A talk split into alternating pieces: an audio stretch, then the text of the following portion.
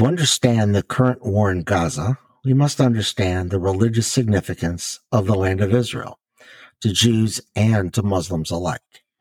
In this episode, we'll look at the importance of Jerusalem and Islam with a brief diversion to Christianity as well. I'm Rabbi Jordan Parr, and this is Torah for Christians.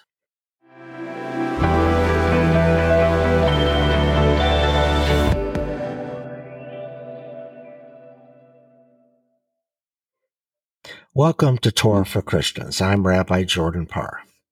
We cannot understand the fighting in Gaza without understanding the importance of Jerusalem to the three Abrahamic faiths Judaism, Christianity, and Islam. To Jews, Jerusalem is the center of the universe, the place where Abraham nearly sacrificed his son Isaac, the place where David built his palace, and most important, where Solomon built the first temple.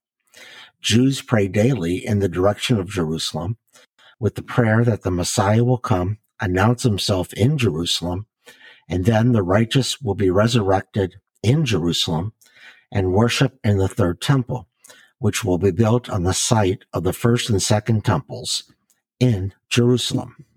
Christians know that Jerusalem is the location of Jesus' passion, the events that led to his eventual crucifixion, and for believers, his resurrection.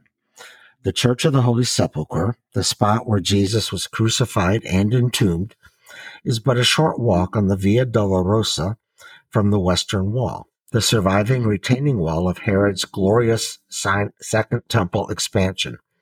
When you see Jews praying in Jerusalem, that what that's the Western Wall, also known as the Wailing Wall. And above the Western Wall is the Temple Mount, the site of the first and second temples. Somewhere on that mount stood the Holy of Holies, where the high priest would pronounce God's ineffable name on Yom Kippur. Were he to mispronounce the holy name or not be ritually pure, God would kill him. This moment was so fraught with danger that a rope was attached around the high priest's waist so that he could be pulled out of the Holy of Holies should he die. This same mount is called in Arabic Al-Haram al-Sharif, the holy mount in the holy city of Al-Quds, translated simply as the holy city, Jerusalem. Out of respect for Islam, we will use Muslim terminology whenever possible during the rest of this podcast. To recognize the importance of Al-Quds, Jerusalem in Islam, we go back to 7th century Arabia. The man who became known as Al-Nabi, the Prophet Muhammad, was a caravan leader who led his camels from the Arabian Peninsula to Jerusalem. Muhammad, though, often secluded himself in a cave to meditate. That is where, in about 610 of the Common Era, the prophet Gabriel visited him for the first time. In 613 CE, Muhammad began to receive direct revelations while in Makkah, in what is now Saudi Arabia, prophecies which eventually became the Holy Quran. These prophecies forced Muhammad to flee in 622 to the city of Yathrib, now called Al Medina, the city. Muslims consider the flight al Hijra the beginning of Islam. In December 629, Muhammad returned to Makkah, that's Mecca in English, with 10,000 supporters and peaceably occupied the city. By the time Muhammad died, most of the Arabian Peninsula had converted to Islam. However, Muslims believe that Muhammad ascended to heaven in Jerusalem.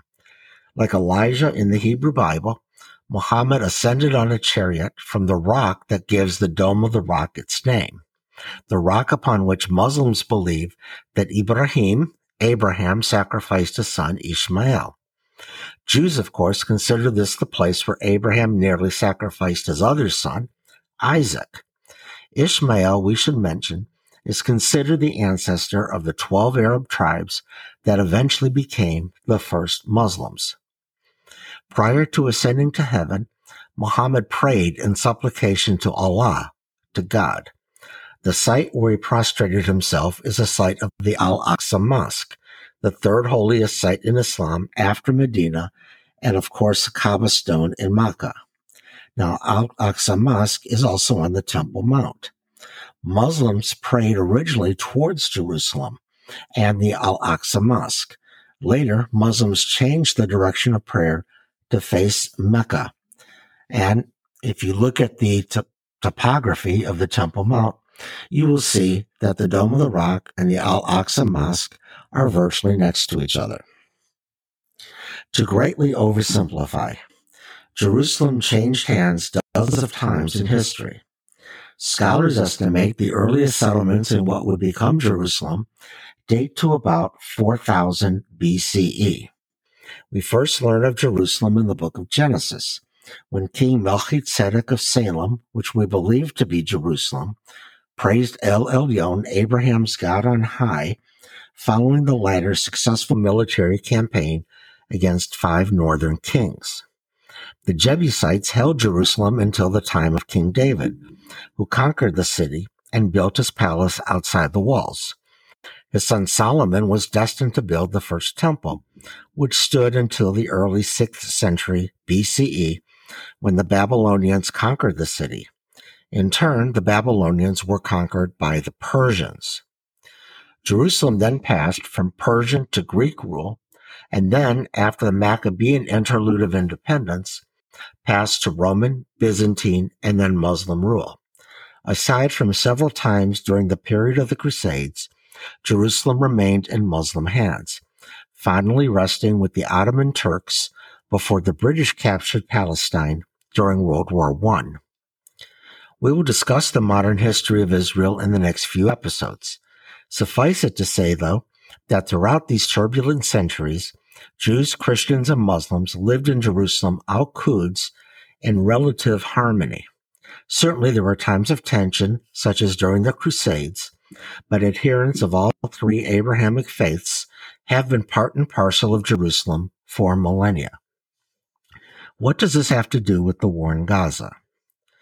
Part of the Hamas charter is the elimination of Jews from today's Israel and the establishment of, of an Islamic State. Hamas and many other Muslims much less terroristic believe that Al-Quds, Jerusalem, will play a prominent role during the end of days, just as it will in both Judaism and Christianity. Frankly, Hamas is trying to destroy the state of Israel for religious reasons, to return Al-Quds to Muslim rule. While various Muslim rulers did lord over Jerusalem for centuries, Jews controlled Jerusalem well before then, during the time of the Hasmoneans, the Maccabees, and before that during the reign of Kings David and Solomon, as well as their descendants, a dynasty that lasted for over 400 years.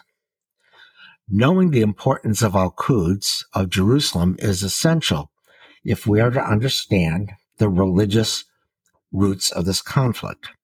Even though their actions, murder, rape, kidnapping, and the like, are indefensible, Hamas's reasons for their actions. We must know why they do what they do if we are ever to resolve the conflict, a conflict that has been a continuous source of tension for over 2,000 years. I want to thank you for listening to Torah for Christians. If anything I have said in this episode is inaccurate, please contact me through our Facebook page or in the comment section of our website, www.torahforchristians.net, where you can also find previous episodes. I will surely make the necessary corrections. And I also apologize if something I have stated is offensive to Muslims or to their faith. I deeply respect Islam and the values which it puts forward. Islam has been a force for good in the world despite the actions of Hamas, and I hope and pray that one day we will once again live together in peace. Next time, we will begin looking at modern Zionism how Jews from Europe and around the world created the Jewish state in 1948. We will probably take a few weeks studying this with an eye towards comparing the Israeli narrative with the Palestinian one. To that end, I say, Ine matov mana'im shevet achim gam yachad. Behold how good and how pleasant it is for us to dwell together as one. Lehitraot till we meet again. I am Rabbi Jordan Parr, and this is Torah for Christians.